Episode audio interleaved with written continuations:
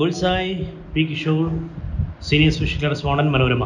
I ടിയിൽ നമ്മൾ എന്തുകൊണ്ടാണ് നന്നാവാത്തത്? അതാണ് നമ്മൾ ഇത്തവണത്തെ വിഷയം. ഈയിടെ ഒരു പാർക്കിൽ നടന്നതാണ് ഒരു ഐ ടി പാർക്കിൽ. അവിടെ ഒരു ഇൻവെസ്റ്റർ വന്നു ഒരു യു എസ് കമ്പനിയുടെ സായിപ്പാണ്. അപ്പോൾ എയർപോർട്ടിൽ നിന്ന് സ്വീകരിച്ച് പാർക്കിൽ കൊണ്ടുവന്നു.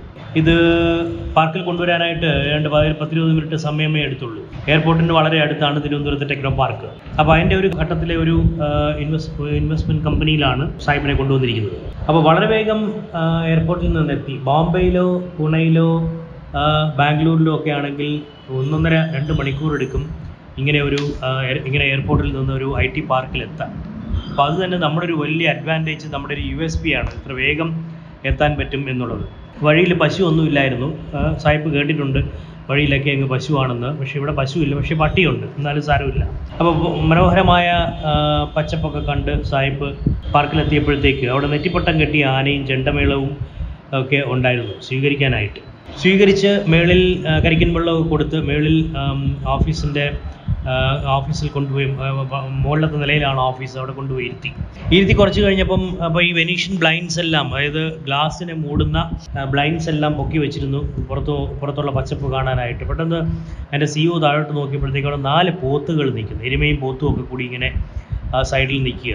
അപ്പോൾ അദ്ദേഹം പെട്ടെന്ന് ഈ വെനീഷ്യൻ ബ്ലൈൻഡ് അങ്ങ് താത്തിയിട്ടു. ഇനി സാഹിബ് ഇത് കാണണ്ട. അതിന്റെ കാരണം എന്താണെന്ന് വെച്ചാൽ ഈ പാർക്കിനോട് ചേർന്ന് കാടുപിടിച്ച് കിടക്കുന്ന കുറേ സ്ഥലമുണ്ട്. ആ പാർക്ക് കംപ്ലീറ്റ്ലി ഡെവലപ്ഡ് അല്ല. അത് അൺഡെവലപ്ഡ് ആയിട്ടുള്ള സ്ഥലവും ഉണ്ട്. അവിടെ ആൾക്കാർ പോത്തിനെയും എരുമയൊക്കെ അഴിച്ചു വിട്ടിട്ടുമുണ്ട്. അപ്പോൾ ഇത് ഇത് നമ്മുടെ ഒരു പാർക്കുകളുടെയൊക്കെ ഒരു സ്ഥിതി എന്ന് പറയുന്നത് ഇതാണ്. ടിക്രോ ടെക്നോ ടെക്നോ പാർക്കാണ് ഇന്ത്യയിൽ തന്നെ ആദ്യം ഉണ്ടായ പാർക്ക്.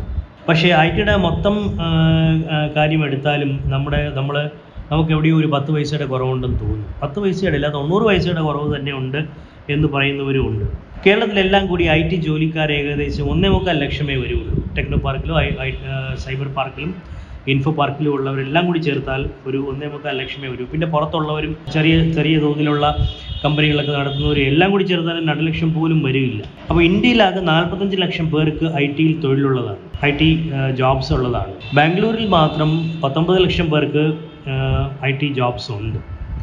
മാത്രം പക്ഷേ അതേസമയം തന്നെ ഇന്ത്യയിലെ ടെക് ടെക്കികളിൽ ഐ ടി പ്രൊഫഷണൽസിൽ ഏകദേശം പതിനഞ്ച് ശതമാനം മലയാളികളാണ്. അവർ കേരളത്തിലല്ലെന്നേ ഉള്ളൂ. അവർ എവിടെ പോയാലും ബോംബെയിലും പൂണെയിലും ബാംഗ്ലൂരിലും എല്ലാ സ്ഥലത്തും മലയാളികൾ ചെന്നൈയിലും എല്ലാ മലയാളികളുണ്ട്. അപ്പോൾ മറ്റു നാടുകളിലാണ് ഈ മലയാളികളുടെ ജോലി എന്ന് മാത്രമേ ഉള്ളൂ. ഇന്ത്യയുടെ ആകെ കയറ്റുമതിയും കയറ്റി കയറ്റുമതിയും ടു ഫോർട്ടി ഫൈവ് ബില്യൺ ഡോളറാണ് അതായത് ഏകദേശം ഇരുപത് ലക്ഷം കോടി രൂപ. ഇരുപത്തിനാലായിരത്തി അഞ്ഞൂറ് കോടി ഡോളർ എന്നും പറയാം.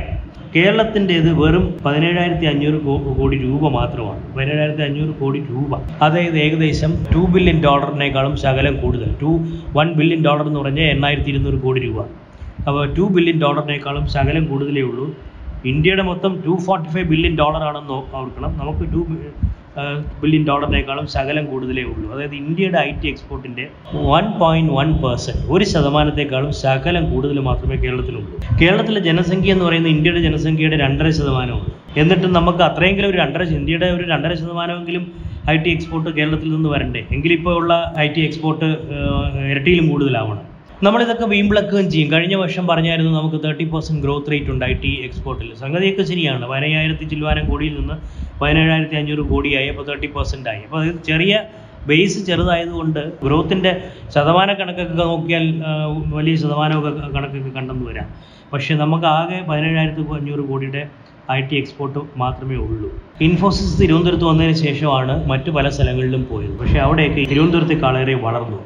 പൂനെയിൽ ഐ ടി ഐ ടി വളരെ വലിയ സിറ്റിയാണ്. അത് ബാംഗ്ലൂർ കഴിഞ്ഞാൽ പിന്നെ ഏറ്റവും കൂടുതൽ ഐ ടി ഉള്ള ഐ ടി ബിസിനസ് ഉള്ള ചെന്നൈ ഹൈദരാബാദ് പൂനെ ബോംബെ മുതലായ സ്ഥലങ്ങളിലാണ്. ഇപ്പോൾ ഐ ടി വലിയൊരു ഐ ടി ഹബ്ബായിട്ട് നവി മുംബൈ ഡെവലപ്പ് ചെയ്തുകൊണ്ടിരിക്കുകയാണ്. ഹൈദരാബാദിലെ ഗച്ചി ബൗളി എന്ന് പറഞ്ഞിട്ടൊരു പണ്ട് കാട് പിടിച്ച് കിടന്ന പാറയൊക്കെ ആയിട്ട് കിടന്നൊരു സ്ഥലം ഉണ്ടായിരുന്നു അത് വെറും കുറ്റിക്കാടായിട്ട് കിടന്ന ഗച്ചി ബൗളിയാണ് ഇന്ന് ഐ ടി പാർക്കുകളുടെ സ്ഥിരാ കേന്ദ്രം ബാംഗ്ലൂരിലെ വൈറ്റ് ഫീൽഡിൽ ഏതാനും പ്രൈവറ്റ് ഐ ടി പാർക്കുകളുടെ പാർക്കുകളിലുള്ള അത്ര എണ്ണം ടെക്കികൾ പോലുമില്ല കേരളം ആകെ എടുത്താൽ.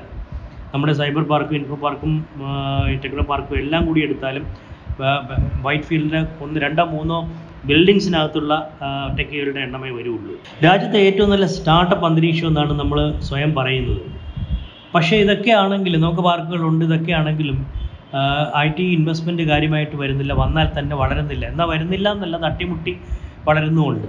ഇതെന്താ? നമുക്ക് എന്താ നമുക്ക് എവിടെയാണ് കുഴപ്പം? എന്തുകൊണ്ടാണ് ആരും ഇങ്ങോട്ട് വരാത്തത്? അല്ലെങ്കിൽ വൻതോതിലൊരു വളർച്ച നമുക്ക് ഉണ്ടാവാത്തത് എന്തുകൊണ്ടാണ്? ഇപ്പോൾ ഇവിടെ വളരണമെങ്കിൽ കെട്ടിടമില്ല ബാംഗ്ലൂരിൽ വള വളരണമെങ്കിൽ അവർക്ക് കെട്ടിടത്തിന്റെ ഒരു പ്രശ്നമേ ഇല്ല. തൊട്ട നിലവിലുള്ള കെട്ടിടത്തിന്റെ അടുത്ത ഫ്ലോർ എടുക്കുക അല്ലെങ്കിൽ തൊട്ടടുത്ത കെട്ടിടം വാടകയ്ക്ക് എടുക്കുക ഇങ്ങനെയൊക്കെ ഉള്ളൂ. ടാലന്റിന് ഇവിടെ നിൽക്കാൻ താല്പര്യമില്ല. അതൊരു വലിയ പ്രശ്നമാണ്. അതായത് ടാലൻസിന് അവർക്കും ബിഗർ സിറ്റിയിലോട്ട് പോകാനാണ് താല്പര്യം. തിരുവനന്തപുരത്തും കൊച്ചിയിലും കോഴിക്കോട്ടും ഒന്നും നിൽക്കാൻ അവർക്ക് താല്പര്യമില്ല. പിന്നെ അതില്ല ഇതില്ല നൈറ്റ് ലൈഫ് ഇല്ല ഇങ്ങനെ കുറേ കാരണങ്ങൾ എന്നും കേൾക്കുന്ന കുറേ കാരണങ്ങൾ പറയും. എന്നല്ലാതെ എന്താണ് എന്റെ പ്രിസൈസ് ആയിട്ടുള്ളൊരു കാരണമെന്ന് ആർക്കും ഒരു ആർക്കും അറിയില്ല. അഥവാ നമ്മൾ ഈ കാര്യത്തിൽ വിജയിക്കുന്നില്ല മറ്റ് ഇന്ത്യയിലെ നഗരങ്ങളുമായിട്ട് താരതമ്യം ചെയ്യുമ്പോൾ നമുക്ക് യോഗമില്ല എന്ന് പറയുന്നതാണ് വാസ്തവം പറഞ്ഞാൽ എന്റെ പഴയ ശൈലിയിൽ പറഞ്ഞാൽ സത്യം. നമുക്ക് ഐ ടിക്ക് ഒരു മന്ത്രിയില്ല മുഖ്യമന്ത്രിക്കാണ് ഐ ടിയുടെ ചുമതല. മുഖ്യമന്ത്രിക്ക് ഒരുപാട് പണിയുണ്ട് ഒരുപാട് വിഷയങ്ങളുണ്ട്. അപ്പോൾ അത് അതിന്റെ അതിന് അതിൽ മറ്റൊരു വിഷയം മാത്രമാണ് ഐ ടി. ഐ ടിയുടെ സ്റ്റേക്ക് ഹോൾഡേഴ്സിന് മുഖ്യമന്ത്രിയെ കാണാനൊക്കെ ശ്രമിച്ചാൽ അയ്യോ അങ്ങോട്ട് അടുക്കാൻ പോലും പറ്റില്ല. പയ്യ പയ്യാരും പറയാതെ മുണ്ടാണ്ടിരുന്നോണോ എന്നുള്ളൊരു സ്ഥിതിയാണ്. നിങ്ങൾക്കറിയാമല്ലോ അപ്പോൾ ഐ ടിക്ക് പോരായ്മകളുണ്ട് അത് പരിഹരിക്കണം എന്ന് എളുപ്പം പോയി കണ്ട് ആവലാതി പറയാനും ഒന്നും ആരുമില്ല എന്നുള്ള സ്ഥിതിയാണ് കേരളത്തിൽ ഇപ്പോൾ ഉള്ളത്. അതുകൊണ്ടാണ് ഐ ടി ഒരു പരിധി വിട്ട് കേരളത്തിൽ വളരാതെ ഇങ്ങനെ മുരടിച്ച് നിൽക്കുന്നത്.